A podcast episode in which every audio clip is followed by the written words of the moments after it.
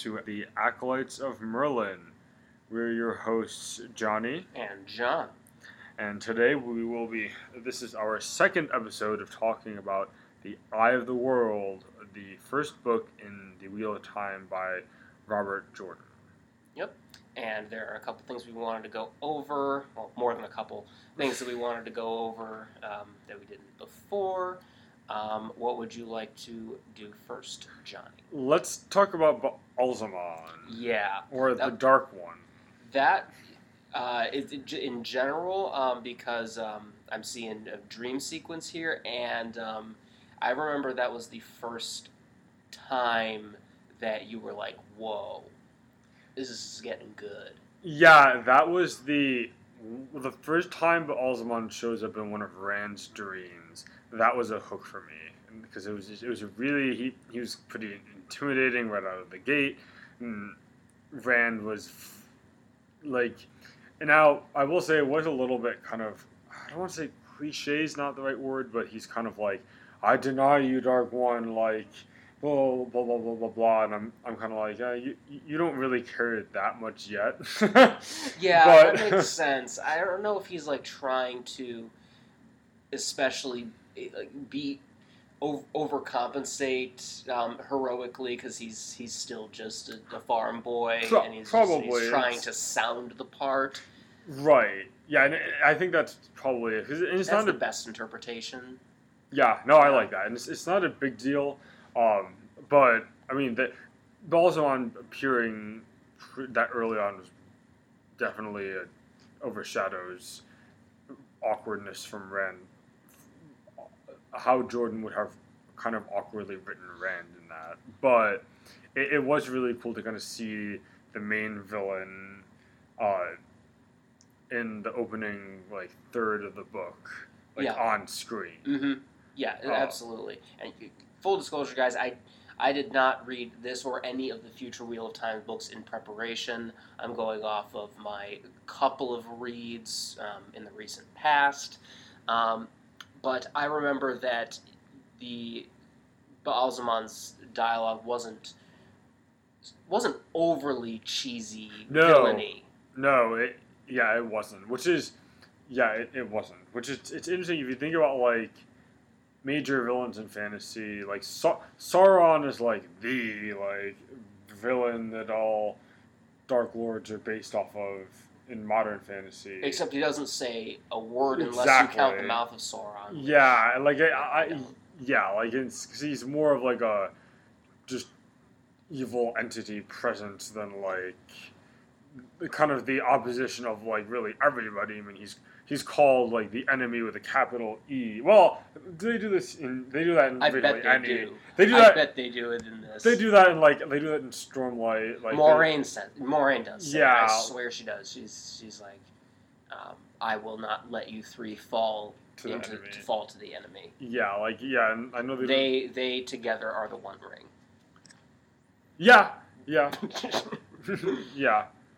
Um, Um, and the imagery, uh, just to finish up with that dream Hmm. sequence, the, the, the, the dream-like imagery and the fight with the fires and yeah. was was quite good. hmm Yeah, kind of his burned out Baalzamon with kind of like fire for his eyes, and Mhm. like, yeah, it, it is a really cool sequence. Yeah.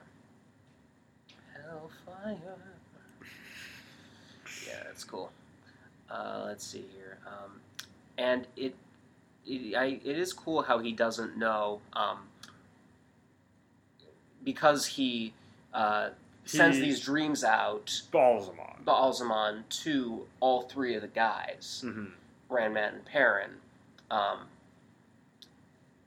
it is interesting that he doesn't know which one of them is who he's looking for. Yes, because he talks to them all as if they're the dragon. hmm But I think he I, he makes it clear that he's kind of he's he's striking out partially blindly.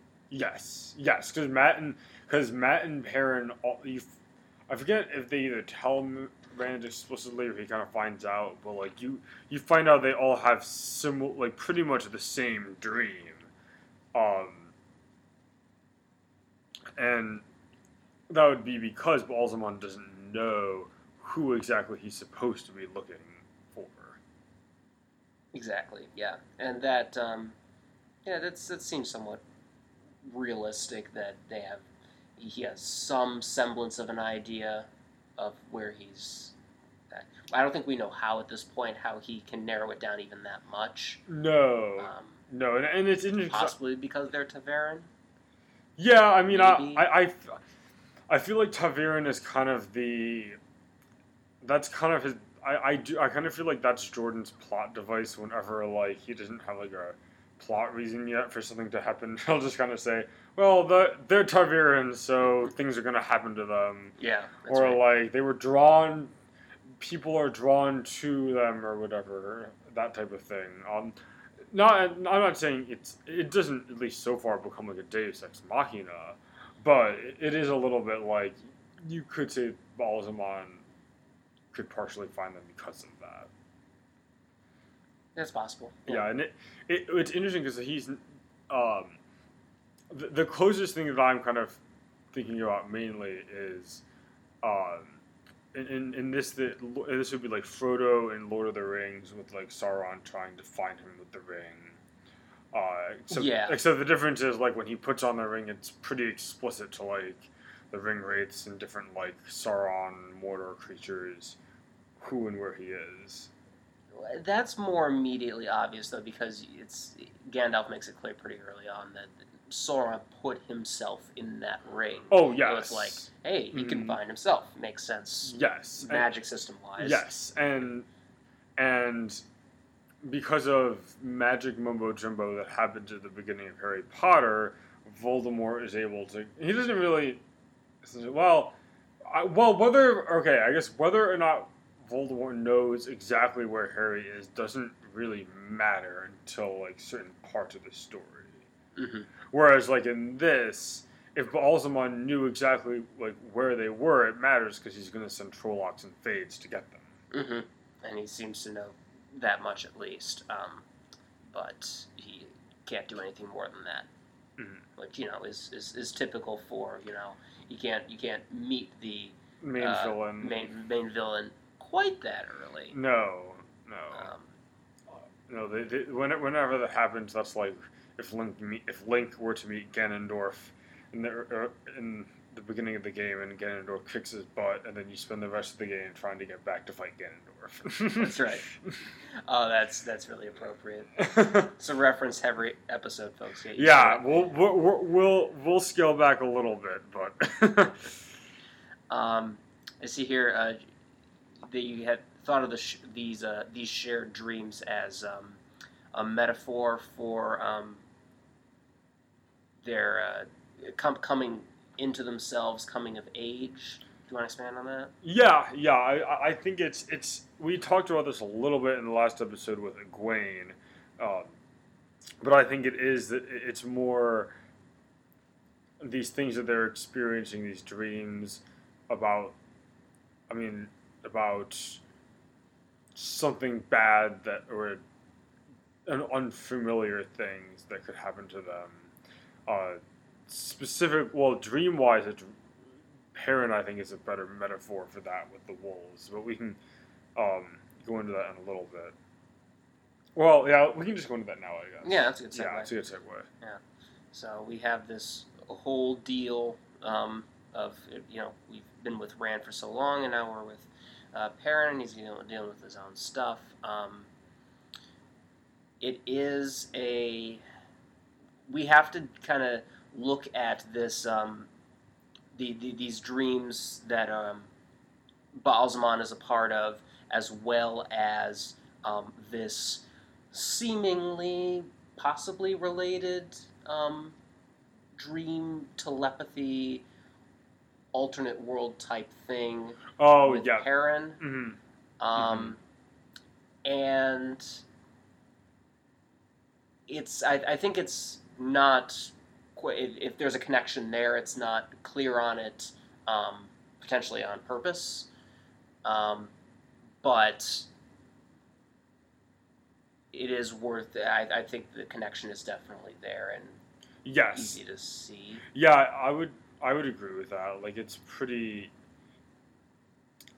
there, yeah, like the, I I think there's like wool. Well, uh, I'm trying to make figure out in which book. Some some of the dream stuff blends together between the books for me, but um, Dreamlike. yeah, yes, say. it's, it's dreamlike. Yeah. but yeah, there's definitely Perrin experiencing wolf things in his dreams is I would definitely agree linked in some way to what Rand and Mat are also experiencing. Um, now, did you uh, do we want to talk about Elyas? Yeah, Yeah. Um, that that you really liked Elyas um, from the start. Yes, I Um, think he's a. I liked him because he's kind of he's different than a lot of the characters we've met so far. Uh, especially in that he really wants nothing to do with the One Power or the fight against the Dark One. Uh, and he makes that pretty clear because he says, uh, so uh, kind of backtracking a little bit, he's El- Elyas's parents kind of sort of mentor with wolves Sure. a Yeah, that's bit. that's that's his function. That's his primary function. Yeah, it- yeah. Uh, and so he makes it pretty clear, like, hey, this isn't the one power. Uh, I, I don't. He doesn't ally himself with those who use the one power. Like he's had some not. He hints or explicitly states that he's had not so uh, pleasant run-ins with Aes Sedai. hmm Uh, and I They hint that they wanted to. study him. Probably, Study him, yeah, yeah. probably study him. Because he, because it's Elyas that says pretty explicitly that what Perrin and he are doing with the wolves is older than the One Power, Yes. uh, which is really interesting since the One Power seems to be at this point basically like creation energy Right. of, of a sort. It's like this big. It's it's it's at least made to be this big, big essential core makeup of what makes the world go around. But then you, but you know, as as typical, if, if you kind you're kind of centralized on that, then as a civilization, um, or at least in the case of the Aes Sedai, Mhm. you kind of get blinded by that and miss what else, what other forms magic might take. Yes, yes, no, that's true. Yeah, that's true. That's true. And, and a lot of the other things in the series are kind of variations of the One Power, but this is very clearly not. Yes. Yeah, and I am I, I have to be honest, I'm trying to think of anything in this book or or, or books later that are um, very explicitly not of the one power because I there there are many ways um, in many di- different civilizations um, where they use the one power differently and they build their society hierarchically slightly differently um, Yes. based on the one power but it really is always about the one power Right, and so it's kind of. I mentioned this in the other previous on previous episode that it is refreshing to kind of see uh, something that's a little different and works a little differently. Mhm. And Elyas is certainly a little more eccentric or different than like how the Aes Sedai handled their magic. maybe the only other thing is Shadar Logoth and Oh, yes. that, that, I don't think that's one power I, I don't think it is. Based off of what we see in this book, it's not. Because the only, yeah, because it's, I mean, the the Trollocs and the Fades have to do with the one. From what I gathered, I mean, they have to do with the Dark One, so I kind of by extension would say they have to do with the One Power. Hmm like it not like not that they can channel obviously but like they there's somehow like there's stuff there with the one power. Mhm. but you would have folks who say who children of the light um, that would say that um, because even if it doesn't have anything to do with the one power, not that they would know, but because they don't understand it, he can communicate with wolves. He's dark friend. oh yeah yes yeah hmm, it's almost like with the uh, white cloaks or the children of the light it's almost like that's a politically convenient excuse to just kind of do whatever they want. Yeah, yeah. The the, the, children are, um, you know, obviously have some, some sort of uh, cultish religious thing um, atta- attached to them, um, and and I would say explicitly militaristic too. yes, oh, they absolutely are. Yeah, Mhm. yeah, um, because they you know, they operate um, in Amador, but and, and they have ba- equal, if not greater, power than the king. There, I mean, the king certainly doesn't tell them what to do. Yeah, that's what it seems like. I mean, Um, we don't get a whole lot of that in this book, but yeah. I think we know they're in Amador. We from this do, yeah, we do, yeah. Yes, because when Perrin and Egwene get captured, they're like they talk about taking them to Amador Mhm. because they threaten them with like torturing. Right. Yeah, and they m- might mention the questioners, which are They do, which are yeah. basically you know Spanish But Inquisition. yeah, hmm hmm Um, yeah. I, the I, oh, I like the White Cloaks as kind of antagon another group of antagonists to our main characters because they're it- it's like you were saying with the cultish religious part it, it's an extreme it's something that in theory is good but taken to its extreme Yeah, the very soon, soon in the series, the first book, um, you have uh, the expected conflict between the heroes and the forces of darkness, um, but then right away you get these these complete opposite in some ways, totally human, um, in the name devoted to the light, um, and that's their main Mhm. thing, but they're still not good guys. right because the, they're They're zealous. Yes, and the, the the question would then, well, what what what is related to what is related to the light? I mean, you, you would think, well, y- y- as a reader, we would think, oh, it's the, the Aes Sedai, wh- or at least an Aes Sedai who is not like evil would be work it would be with the light, but Mhm. the The- children. maybe the epitome of the light, Right. even, but the children say no, they're the worst thing ever. yes yeah it's uh yeah so I, I like that kind of interaction Yeah, yeah, for sure. do we want to talk so let's we'll backtrack a little bit to the Tuathaan or the traveling people Yeah, um, they they you compared them to the uh, Edema Ruh from the from the Kingkiller Chronicle, just because they're um, a a traveling troupe. Um, though they aren't, they, they they they are similar in some ways. I think they they do play music and stuff. yes So they are performers, but they're mainly tinkers. And they're, and they're, the other name for them is the is the tinkers. right right And yeah, they're it's you have this kind of uh, not nation without borders type. hmm Thing. moving yeah i think they're they say in this book uh yeah that they um they're one of the only people that are allowed into the Aiel Waste. That's right. That's right. Uh, they, they have that kind of well, one they, they don't pose a threat because they're you know they're nonviolent. They have the way of the leaf. Yes. Um, and it just kind of shows you how um, they are implicitly accepted in all areas of the world, um, which makes them fare better than the Edema Ruh. Uh, puts them in a better situation. Yes, that's it's pretty much the opposite of how the world reacts to the Edema Ruh in Kingkiller Chronicle. Uh, but it is, uh, even so, there's not uh, entire or complete acceptance.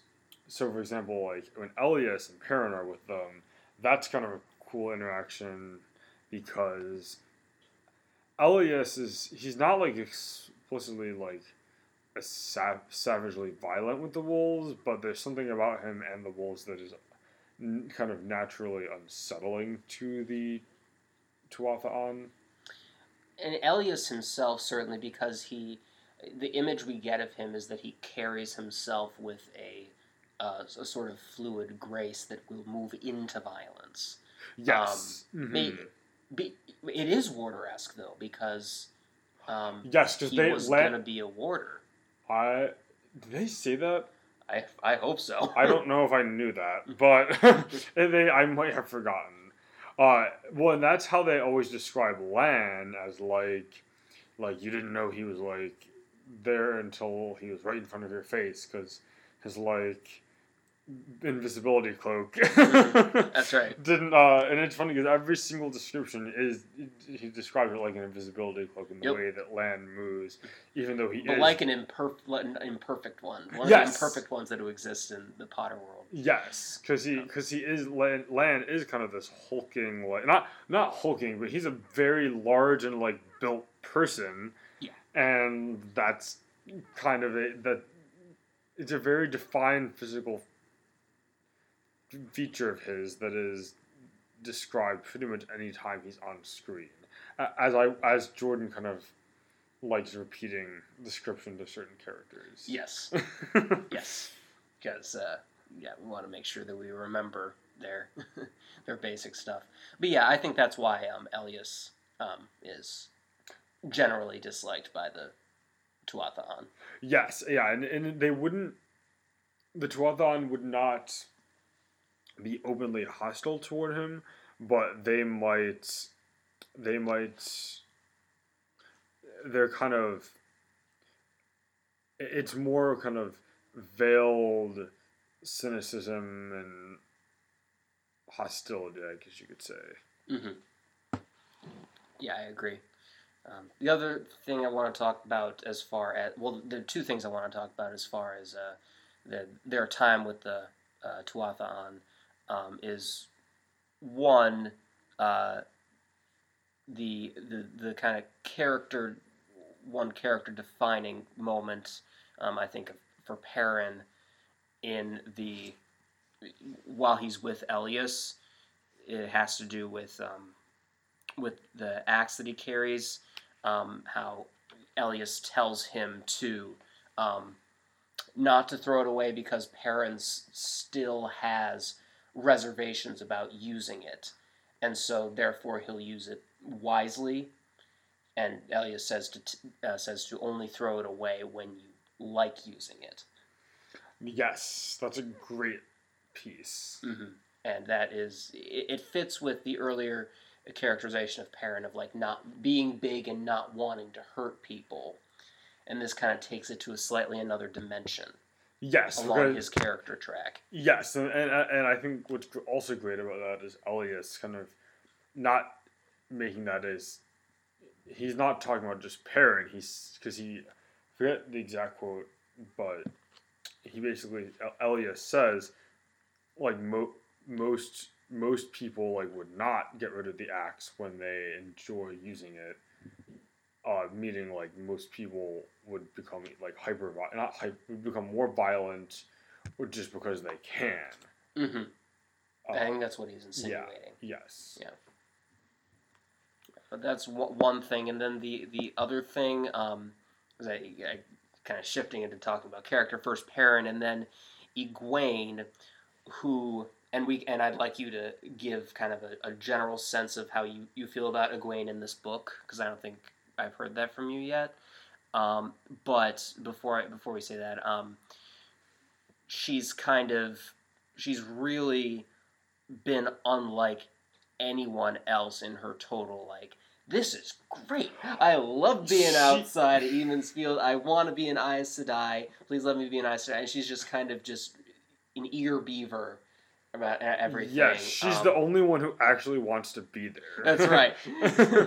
and she really uh, is well enjoying her time with um, Moiraine. the, the yeah. right. well with Moiraine first, and then the Tuatha'an, particularly the oh, one, the boy. one lad, yeah, um, the boy that Aram, she, she I dances believe with. is, is how I pronounce his name is Aram, um, and Perrin this bothers Perrin. He's like, "Aren't you with Rand or something?" But and then but then her there's this moment. Um, Yes, her her na- the natural progression of relationships in the Wheel of Time. I mean, they're you're you're you're destined to somebody since you're like five, so that's that's who you're gonna end up with. That's And right. e- But, but even she- when she's, you- she's pushing at that. Yes, even when you start mingling with other people, right? That's right. Um, and that just kind of shows that she wants to go beyond what she has known. Um, and I think it's all wrapped up and it's not special in any sort of way, shape, or form. Um, Yeah. But she does, there is a moment here where she does kind of break down a bit, where she shows that she's not entirely, you know, just thinking of, thinking forward, thinking about the future, thinking about the here and now. When she is, because they're all split up, she she worries Right. about um, where Mm. they are. She says, "Tell me they're alive." Okay, yeah. To mhm. to Perrin, he's he reassures her half-heartedly, I guess, um, and she's like, "Okay, thanks." Yes. Good night. Yeah. No, I, I agree with that. I I think in general she's fine in this book. I mean, I I didn't particularly love her character in this book, but I mean, I a lot of that is knowing, and a lot of my reading of this and the first few books in general revolved around me knowing how much more I had to go. Mhm. So kind of like if, if I wasn't immediately satisfied with how things were going, just kind of knowing that there there will be this stuff will be paid paid off at some at some point. Yeah, yeah, I get that. Yeah, you didn't you didn't need something like, like a big uh, character revelation for all the characters early on Mhm. because there's a lot of book. There's, Right. a, there's a lot of series left. Right, and, A lot it- of paper. right, and it would be kind of weird to do that. That being said, one thing that was kind of a more mate, not ma- necessarily major, well, it is kind of major. Um, when they're in Caemlyn, uh, and kind of a bigger rele- re- revelation is that is Rand meeting the princess of Andor, or Right. the, da- let me rephrase that: the daughter heir. Daughter heir. Thank you. I forgot about that phrase. Um, what about it? uh, that it's it's it's just it's I guess maybe a little surprising. I mean, I like that he, Jordan does this that he meets someone so important in the world that early on, Okay. uh, because that wouldn't always be the case in the well, yeah, that wouldn't always be the case because a lot of times it's like the end of the journey and like or near the end of the journey and like they finally meet the king or queen in this case. Mm-hmm. Uh, but I but I also did kind of like the when he meets Morja Morjas Morgase More gays. Morgase Morgase. Then when he meets Morgase, she's then they're well because she's caught sneaking in the garden, so they're Right. very distrustful. That's a little bit of happenstance, though, that he falls falls into the garden and, and she and Gwen happen to be there. Yeah, Oh, Gawain. That's pronounce. I per, I say yeah, I say Gwen. Not not Gawain. Yeah. Okay, so he's not a Green Knight. What? Gawain's not a Green Knight. What's a Green Knight? Oh, it's the King Arthur poem. But Oh. I've read it in high school. Don't ask me to actually like what it was about. Okay. Well, it, it's clearly Arthurian, so you know if, if yeah, glad being the other one. Glad and Ga- if, yeah, if Gawain's is more Arthur, Arthurian, then you know. yeah. uh, I don't know, what I'll whatever, probably still it's- say Gawain because I've been that's- saying it in my head for oh goodness, ten years. No, I've- It's I've- over ten years. Yeah, I have characters that are. Did I ever tell you um that this is really random? Like when I was reading Kingkiller Chronicle, I initially thought his name was Kavathi. Okay. Yeah, like I, I for the longest time I thought I thought his name was Kavathi. Then I think it was actually an interview with Rothfuss, and he's like something about Kvothe. I'm like, who's Kvothe? Um, I was on Team Edgeween oh, and Ninaive I thought it was Ninaive. Like Yeah. I thought it. I thought it was because Ninaive. that's phonetic. Yeah, I thought it was Ninaive. I'm trying to think of other pronunciations that like what were some initial pronunciations. Mo- most of them I'm just trying to puzzle out. I, I thought it was more jazz until this discussion. Um, I, I, I, I had a Morgase. Mor- oh, Morgase. Morgase. Yeah. Okay. Yeah. I, I do vowels like the Spanish vowels because I Yeah, took Spanish for a long time. yeah, that's fair. I, t- I, I don't. I'm trying to think of other um other n- names that could be. Yeah, Ni- Ninaive I know is one that I did hear. I think I I think we'd had enough discussions prior that I said Egwene pretty early on. Yeah. Um, otherwise, I probably would have been Edwene or something like that. Eggy. Eggy. Eggy. endearingly. Um, uh, I want to move to something big here, um, which is, uh, and you can tell me if you disagree with this movement, but Mhm. um, to uh, the notion of uh, destiny versus um, uh, being already there versus shaping it. yeah. Okay. No. Let's go ahead. Because it's see, the the overall structure of the wor- of the world seems to mostly be that there is this this pattern of the world, um, which uh, you know Moiraine talks about sometimes. Some sometimes You yes. know. Mor- Mor- Moiraine talks about the pattern about as much as Nynaeve tugs her hair, her braid. Which means slightly extensively. Um, so that's the general character of the world, and there are on, really only a few folks that have true plot armor. I mean, that are ta'veren and, And yeah, I mean in universe. I think we Oh, both mean in universe. yes, Um, yes. So beyond plot armor and literally being said to have the ability to warp the pattern around themselves, like change the course of history. change the course of history, Yeah. um, and that would be uh, Rand, Mat, and Perrin. Um, It's weird to me that they're considered ta'veren, but like Egwene is not. Is she? Sexism. Yeah. Well, I yeah I yeah. well, Um, but but it is kind of because even how Jordan writes her, she is like a main character. right. So it is, and obviously not all the main characters like Moiraine and Lan aren't ta'veren. Mhm.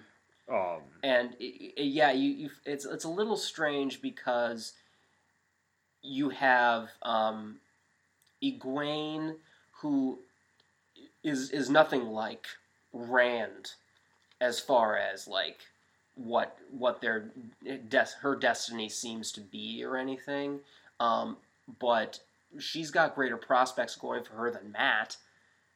Mat's oh, Mat's just yeah, you know it's- crazy Mat doesn't really Whereas do. Egwene is on track to Tar Tarvalon. Yes. Oh, I. That's the other real quick pronunciation. Tar Valon was. I know. Yes. Yeah. We, yeah. yeah. we, that's right. It's Tarvalon now, but it was Tar- Tarvalon through at least a book and a half to two books. But, yeah. Um. Yeah. No. I. I. I agree with that, and 'cause Mat doesn't really. Well, yeah. We can talk about Mat for a minute, because but because there isn't a whole lot to There, say. there isn't book. a whole lot to say. Um, he's uh, the plucky mischief maker. young adventurer, um, but who really even I think even before um, the the the whole dagger thing, he doesn't only have a, a, a dirty tongue, which they absolutely establish. Um, he, he has a he has a sharp tongue, and he's not. Um, he he's like he's a fun guy to be around, but he's doesn't always seem to be a very pleasant guy to be around because he does complain a lot. Yeah, he does. Yeah, and it's interesting because his his his uh, I remember his introduction scene being him and Rand getting caught, um, or being accused of like being caught like stealing, not like slacking on their chores, like they're bringing up water or something for Bel Tine. I thought they like caught an animal and released it. It might something like that, some sort of antic something that they were doing. Merry and Pippin sort of. Yeah, sort of pretty, deal. pretty much. Yeah, pretty much. Except Rand was kind of going along with it, but yeah, Yeah, but yeah, I I think you you mentioned before, uh, maybe maybe it was last episode, how um, you know you have uh, Rand sort of getting kind of pulled both w- ways. Like he he can be as like you know contemplative and inside his own head as Perrin is, um, but then he's also more um, susceptible to Mat's games and tricks yes, um, Mhm. than Perrin ever would be. Yes, so Rand's kind of in the middle in that way. Yes, no, I yeah, I would agree with that with that kind of assessment. And you know, the the main character being balanced is not an uncommon thing. No, no, it's no. I mean that that the fact that well, I mean the fact that Kvothe is well, Kvothe is balanced, I guess, but he's he has much more of a specific characterization than Rand. I think we talked about this, whereas the main thing of that being Rand is a Rand is kind of just a subsection of the dominant culture in the world. Yes. Whereas Kvothe is very clearly from the outset, he's an outsider who like slowly kind of worms his way in. Well, I would go so far as to say that um, for uh, high fantasy, Kvothe is an unusually rich main character, and it's not like Rand's a, a criminally flat character No, by any no, stretch of the no, imagination, but because he's working within more of an ensemble performance, he does have some Mhm. characteristics of um, what I might call the Mario effect Oh, of yeah. being just kind of the central, having some balanced elements to him. Yeah, I, I really like that. It's like the Mario effect. yeah. Yeah, it's like him and Harry. Harry is another good example. yes, Harry I'd is another good example. Harry from Harry Potter would be another good example of that. Fro- Frodo, oh, kind, There just Ki- aren't as yeah, many there aren't as colorful many- characters around him. yeah, Um, so I would put Harry in more in that realm. yes, yeah. I would, yeah. I'm trying to think of main character wise. Uh, Storm. Well, Stormlight's weird because there isn't really one main character. I mean, I, there's a character that I would argue is kind of the kind of center character of the Stormlight archive, but there isn't really one central character. But Okay. And Um, when we will certainly be discussing this. yes, no, we will definitely be discussing this. Just but it, just in the context of like main characters in Right. fantasy type stories. Right, it's, Yeah. it's not as clear cut in, Right. the, in the little of Stormlight I've already right. read. yeah, for sure. Ga- Song of Ice and Fire. There, well, if you really want to boil it down, there, well, it's you know, let's not talk about Song of Ice and Fire because that could get spoilery real quick. Yeah, yeah, we won't. Yeah, because yeah, because yeah, that's gonna get too spoilery real quick. hmm But, But- suffice it to say, I can't think of someone you could put in that No. category anyway. So No, in that No. series. Um, but uh, speaking, I guess speaking of non-main characters, uh, let's talk about Lan. yes, he is your badass silent character for, or your For the badass sto- yeah, for the evening, for yeah. the year. For the year, yeah. Sorry for the year. Yes. Uh, he's pretty stoic, and that that's pretty much. I don't want to say he's flat for a lot of the book, but you you since Well, you he's closed off. Yeah, he- he's you closed you off. Have a lot to right examine. exactly like your your perspective of him for most of the book is he his his his single most important character trait in the function of the eye of the world is hey i need to make sure everyone stays safe and like and not put up with gets in the way of that Exactly. uh, and and he has his you know expected scenes of um, teaching all the boys how to use their weapons yes while allowing Moiraine to take care of Egwene's curiosity.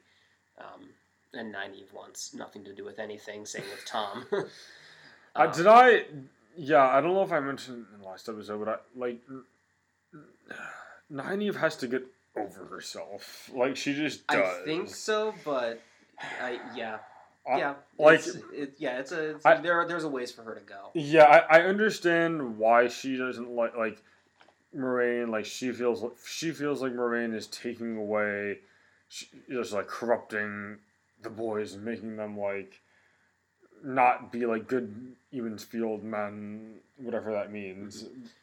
Even Um, though every time she freaking spoke to them back in Emond's Field, It was a they- battle. It, yeah, was it was a battle, and they and it was always about them, you know, already not being good Emond's Field men, or rather, that there aren't any good Emond's Field men or close enough to, except Tam. Everybody likes Tam Yes, of course. Yeah. because well, Tam's awesome. he he is. Tam is the- all brands of awesome. yes, from what we've what we see of him in this book, he is. hmm Um, but He's a he's a he's he he has cred with the women's circle for being a sensible man for the most but, part, but, which but- is a rarity. yeah, so it's, it's it's it's amazing what happens when you're not like a to people.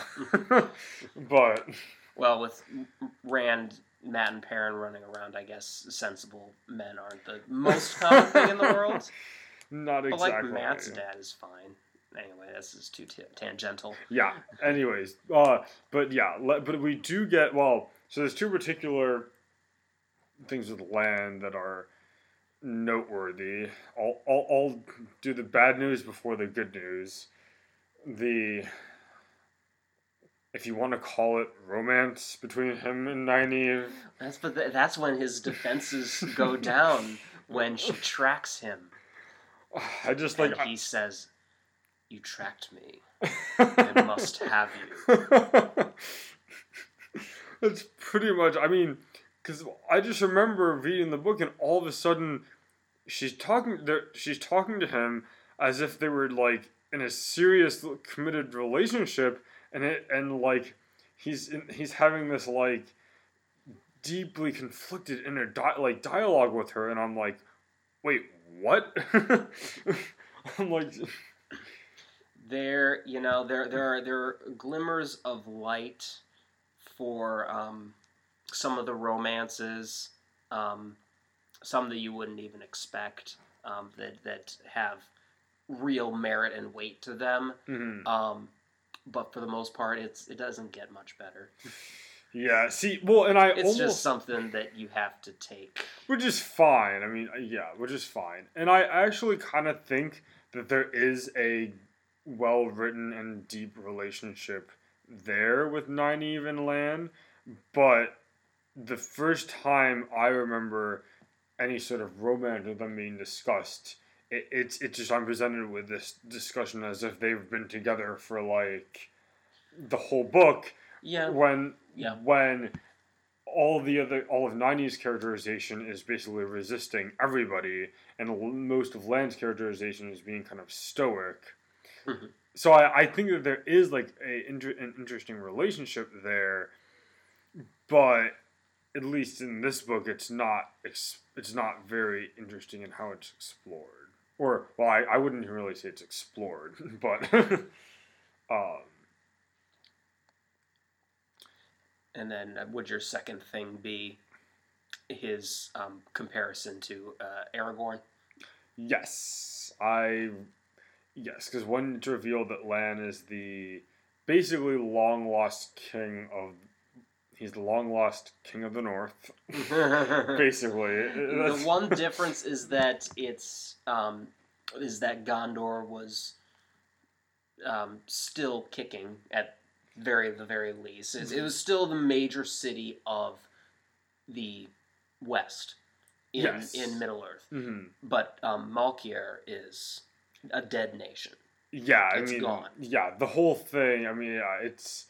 it- Do we know what what what were the circumstances of Malkier's? Oh, they explain it. They basically. Ex- oh, Because I because I know it. I just want to know. I no, if they do explain it. At, I, I don't know if it. I forget if it's at the end of this book or the beginning of. I'm pretty sure it's the end of this book.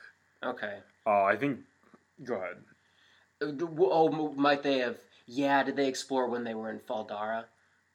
Yeah, so I think it's. I forget if that happened at the end of this book or the beginning of Great Hunt. Mm-hmm. But I mean, I guess we can just say without being super spoilery that it's. okay. No, go ahead. It, it was a um, a borderland nation. Yeah. Um, it was uh, off uh, off to the east, um, next to um, I believe Saldaea is. Oh, shoot, I have them mixed up. Um, there's a We- there's yeah, a map. We, have a handy map right here. Where's the map? It's not the other books. Is in the. It's on the cover, the inside cover. Uh, Oh no, we don't have a map. oh wait, here it is. Uh, from. Um, oh yeah, so Shienar is next to Arafel. Here it is. Oh yeah, that's right. It's Shi'enar. That's right. Yeah. So yeah, that's what I thought. Saldaea is to the west. Um, but yeah, it's it's uh, it's off to the east um, to all the, the other four borderland nations, and it was one that was um, that was overtaken by the blight. It was lost to the blight, um, and in a similar way um, that Manetheren was lost. um, Yes. not the blight extended down that far, but still they sent Trollocs um, and just hammered away at Manetheren until it was no more. Wait, hold on. Menetherin is how you pronounce it. I do. Because I okay, I was saying Menetherin. Okay. That's pretty cool too. See, this is just pronunciation. We're We'll ha- conflicted. no, no, we'll have to do. We'll have to do like an episode where we just pronounce fantasy or science fiction names that could have that could conceivably have more than one correct pronunciation. Uh, we'll coexist for now, though. yes. But anyways. Yeah. Um, but uh, your prediction is that um, Lan will lead forces into battle. Yes, he's basically. I think at some point in the series, he's going. And I I make this prediction based off of the fact that this is this is the only real meat of characterization we get of him so far. Mhm. Is that he's basically not well. It's more self disgraced because he like Aragorn, like he kind of by well no I. Well, I guess by choice he hasn't fully returned yet, but that he I think that he will at some point gather his forces and take back the kind of Shienaran spine of the world region. Okay. Yeah. I will. I will uh, withhold. Yeah. Oh yes, yes. Um, do we want to go into the climax now, or do you Absolutely. Yeah. No. Yeah. Yeah. Climax. So I'll segue real quick before I, before I forget to mention. I really, in terms of description, I we really might have talked a little bit about the. Cli- Sorry, I shouldn't have interrupted you, but we, we, we I think we talked a little bit about the climax last episode. maybe I, I I know we didn't talk about the fighting. Okay. Yeah. Did we talk about um, the the the the Baalzamon? We talked. Um, maybe. Who cares? We're gonna Who talk cares? about Yeah, it again. Well, yeah. Please we continue. No, so I just I thought that the way that Jordan describes the blights was a really cool and kind of chilling like like I I, I really got a feel for the atmos the kind of hostile decaying atmosphere that they were walking through as our at this point the whole party well the whole party minus unless you count Tom as part of the party. Hmm like because he's yeah um but at this point our whole party is heading towards the eye of the world and i really liked kind of the characterization of the blight and how it and kind of how it interacts with just nature Including the sandworms from Dune. yes yes A wor- a worm pack is what she calls it. Oh okay i was trying to think of what um i was trying to think of what reference you were going for with that okay I mean, there are literally giant worms in the blight. Oh, that's right. Okay, okay, yeah. Now I remember. Now I'm vaguely remembering. Yeah, but yeah, it is. Um, you get the sense that like this is this is what we get with um, where where the Dark One holds his domain, holds his kingdom. This is what we have. Um, Mhm. I mean, we, we have an idea of this type of thing from Mordor, for instance, but Yeah, Mor- Mordor is the best example thus far. Yeah. but this has more of the blight has more of a sense of because I think Mordor was supposed to be vaguely fascist, yes. whereas the um, the blight is more anarchic in nature. yeah. Um, Mhm. with all the kind of the, the the things that just live happen to live there, and it's just devoid of like civilization. I, I, I think any a, kind of civilization. a big yeah, and I think a big difference between this and Mordor is that while both Dark Lords are not at their full strength, Sauron Sauron is less imprisoned. Well, I say this now, and Wheel of Time fans are laughing at me, might be laughing at me, but Sauron is seems to be less imprisoned at like kind of the beginning of the story than the Dark One does. Um, That's an inter- that's an interesting conversation to I- have much much later. yes, well, I, I I only say that because you make you made the comparison of um, Mordor being more fascist and whatnot, and I only say that because they they're the leader of the p of like the creatures in Mordor has more of an actual presence. Well, it just kind of well the bli- the first thing is that the blight's bigger, like a lot. oh bigger. yes, yeah, because it it's stretches not as the much of a of a dwelling as it is uh, an expanse of sorts. because it's basically the whole northern section of the map, right? Yeah.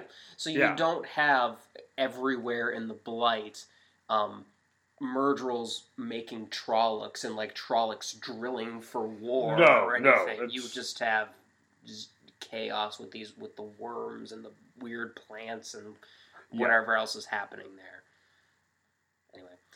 So the climax.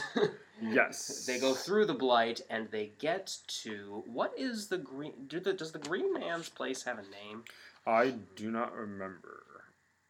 Probably because most things in epic fantasy, and the Wheel of Time is no exception to this at all, have have some sort of special name. But yeah, so they arrive there and basically stuff happens with the Eye of the World and the Green Man, and there's some cool. It's. I'm, I'm just reading it here. This is the Green Man's place. It's, it's oh a direct quote. Sorry. Of Um, course. So they get there and um, they're going to see the Eye of the World. And is it what? I'm trying to. I'm, I'm, I'm trying not to spoil if there's any spoilerage to have. Um, It's the last untainted bit of Sadar. Saidin. Sidene. I'm Saidin. still mixing that up. Sidene. Um, it mu- I think it's relatively. I'm gonna take a chance. I think it's relatively clear that like Rand use gets to use it. Oh yeah, no, he, He uses no. That's at least in my read, that was pretty explicitly clear. Mm-hmm. Yeah. Um, and uh, then I lost my train of thought. Um, Van No. uses it either world, but you can because he doesn't he doesn't use it until the Forsaken show up. right. Um, but he and then he's he's still he doesn't draw on it until he's fighting Aginor slash Baalzamon. Oh yes, okay, yeah. after Mhm. the the initial phase of the climax, which is um, the Forsaken, basically, So it's uh, it's so it's basically Aginor and And- Balthamel. and, and Balthamel, yeah, um, and they um, just uh, just friggin' th- throw ran- Lan like a rag doll, and um, are So this this is where you're, this is where the final bosses of the game show up. yeah, that's right. Uh, it's a, yeah, yeah, a mini boss for the first, you know, whatever. Um, but uh, or or final boss for the whole. Yeah. I, I would say But- they're a little more than mini bosses, but anyways. But they find Moiraine a little surprising a little, but certainly not too much to handle. And we're like, whoa, these are like the big protectors that we went out with, and the Forsaken are just laughing at them. Yeah, the the best description of their power in that is that Moiraine basically opens up a chasm under Aginor's feet and like wreaths him in flame. Like she creates another firewall and like does I think she might do one or two other channeling things. And Aginor basically walks just calmly walks above on air in the chasm through the fire, basically basically kind of like laughing at her and kind of or kind of like smirking. Yeah, And he's, then- he's smirking yeah. or grinning or something like that. Like it, yeah, go ahead. That's it. Yeah, and so I thought, and then he does he basically then just chase? He like basically probably like he does away with her somehow. I yeah, forget- but she's fine. I don't know. Yeah, I mean, she, yeah, she- we just hear her scream as Rand runs away. That's right. Yeah, and then that's Aginor goes after him. yeah, that's where what why I wasn't picturing like what he does exactly. hmm Um, and then he Rand manages to um, use the use the eye despite um, Baalzamon's earlier insistence that it will never be his, and then it totally Of- becomes his. of course. Wait, real quick before we continue that, the so the book's called The Eye of the World. The Eye of the World. Well, it's mentioned throughout the book, but you don't. They aren't. They aren't. It it doesn't really become an active plot thing until like three quarters to like four fifths of the book is done. So that's it's true that they could have um, been headed towards the eye of the world from fairly early on, as opposed to just Caemlyn or um, Tar Valon, or yeah. Um, is it? I don't. I admit I don't remember why they even do it at any point. Oh. is uh, is is Moiraine hoping to is, get something out of the Green Man? Um, is she hope because they don't? I don't think they um, expect to find what they find, which is the horn and the seal No, they in the eye. they definitely do They not expect they that. de- so that's yeah. not what they're going for. No, for. they definitely are not expecting the horn. I don't know from if the- Moiraine is low key ex- wanting Rand to use the eye. Oh, I mean, I, I absolutely think that that she wants him to use the eye, like for one re- like one way or another. Like, I mean, her her whole like, yeah, one way or another, she wants him to use the eye. I mean, her the very last paragraph, like page of the book, is Moiraine's point of view, where she basically is like low key celebrating. I found him like I found the dragon, like meaning Rand, declaring like Rand as the dragon, like to herself, of course. right to, to herself, right? Because I, I I don't remember Jack that happens in Fal Dara. I don't, so I don't know why they went or anything.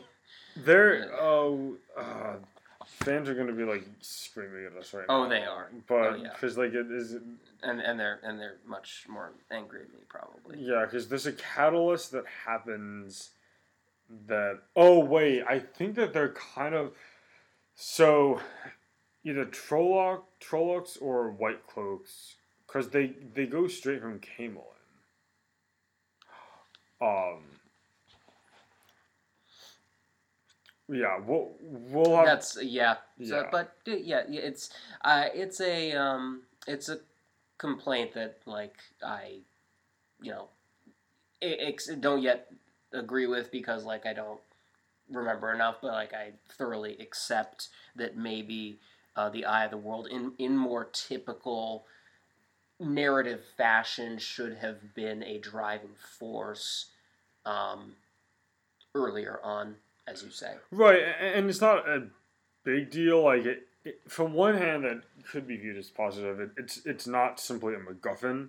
Well, I mean, it, it does kind of become a MacGuffin, but it's not like it's the a MacGuffin that's driving the whole story.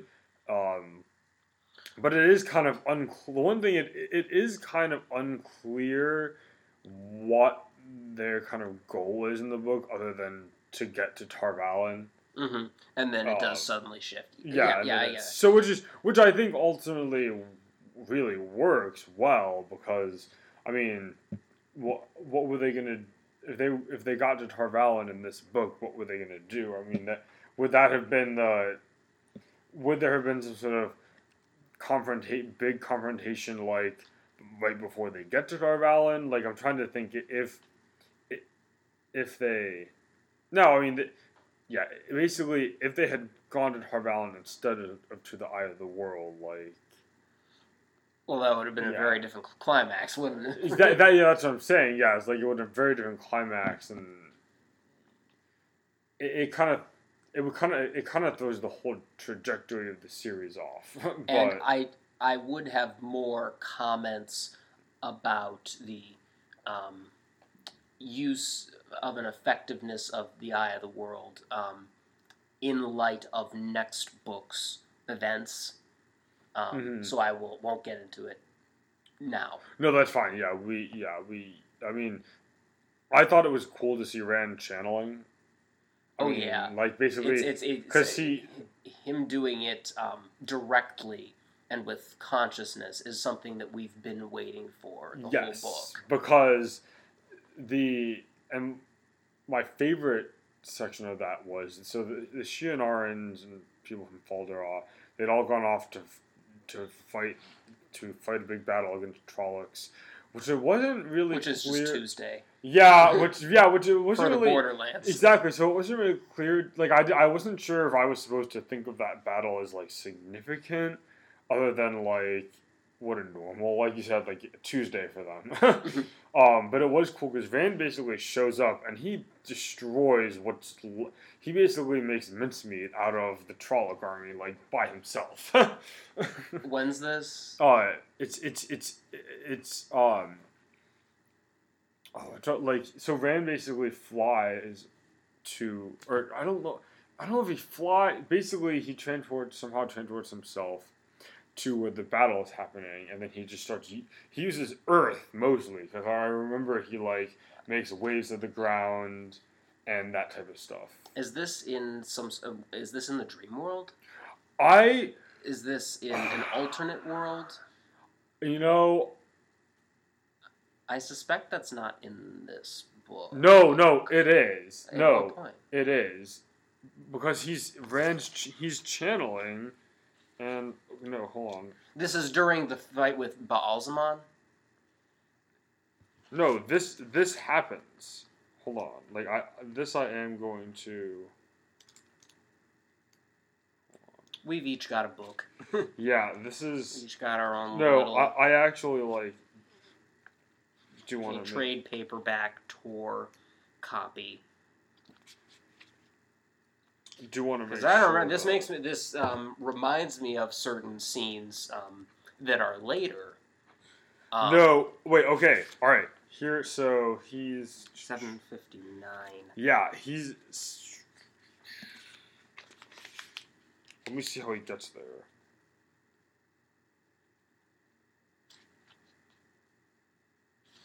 So it, it, yeah, that, that's what I said. So it is. Yeah, okay, so. Yes, here we Fa- go. yeah, fades and hundreds rode across the front of the horde. The This fierce is- blah, blah, blah, blah, Trollocs, blah, blah, blah, Draghkar. He, meaning Rand, stared at them. Heat filled him, the burning heat of a touched sun. Blah, blah, blah, blah, blah. Right. Yeah. So this is this, but this is a part of their battle, which has kind of entered into not quite known territory. Yes. Um, I don't think that we should read this as like in the context of you know the world that we've been working within this entire book. Rand is now literally in front of an army of Trollocs, and he's literally, you know, obliterating them.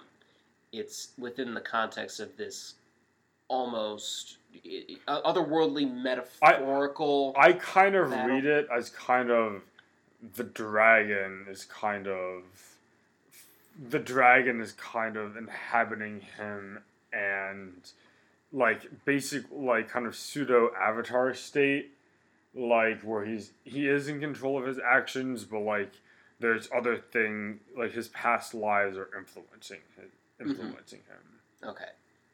uh, and so that's how he has the knowledge to like use because it's not entirely him that's Right. using earth and fire and light and well lightning's like not an one of the elements but yeah So is this Oh, so so he's Okay, so is he affecting the he's affecting the battle he wins that he effectively wins the battle for the Shi'ar for Oh the my Shienarans. gosh. See see this is Yeah. See this is this is this is what happens. um but Things are things are things are in my defense things are things are kind of low I, I I'm not going to get into this too much because we're running out of time here, but it's it's the way in which sometimes um, Jordan reveals things Yeah, we'll get into this later. is is you don't realize that he revealed it. Um, yeah. especially when you know in in just kind of just a, a couple chapters earlier what it means to suddenly change scenes is that they enter the dream world um, Yeah.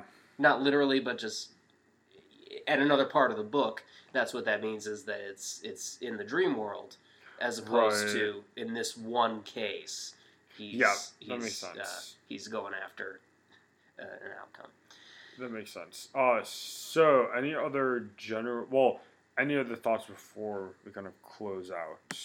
uh, no no So- I've, I've, gotten everything out So here's kind of the two kind of last things.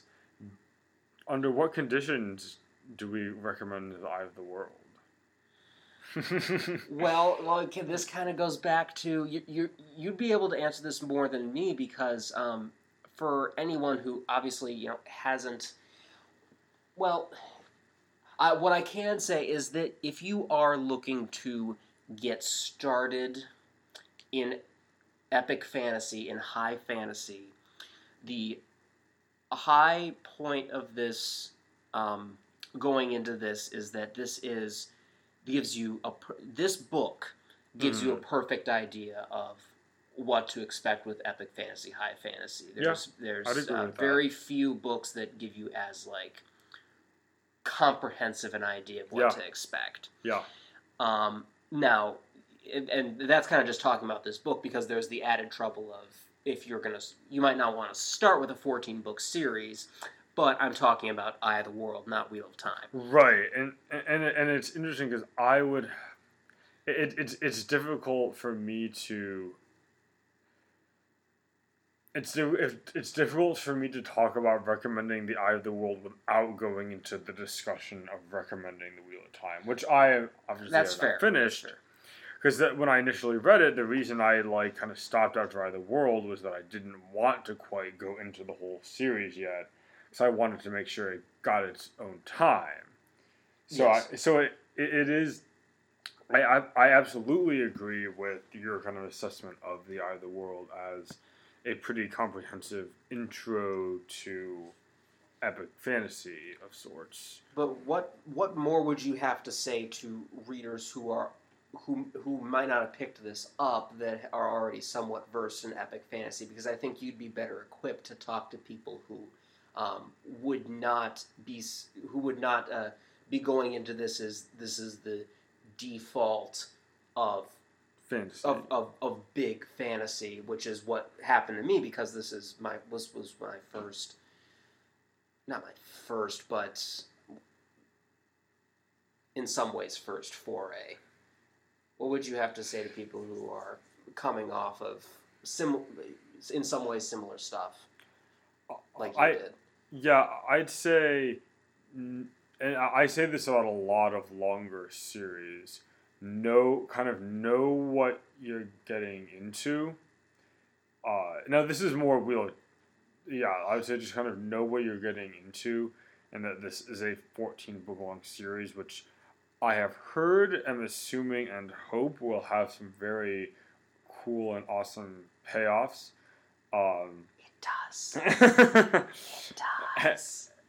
And so, yeah, so that's I guess all I would have to say, uh, other than what you already said about the Eye of the World. So, do we have a? You had a uh, pretty, pretty clever uh, real world application for this particular book. Mm-hmm.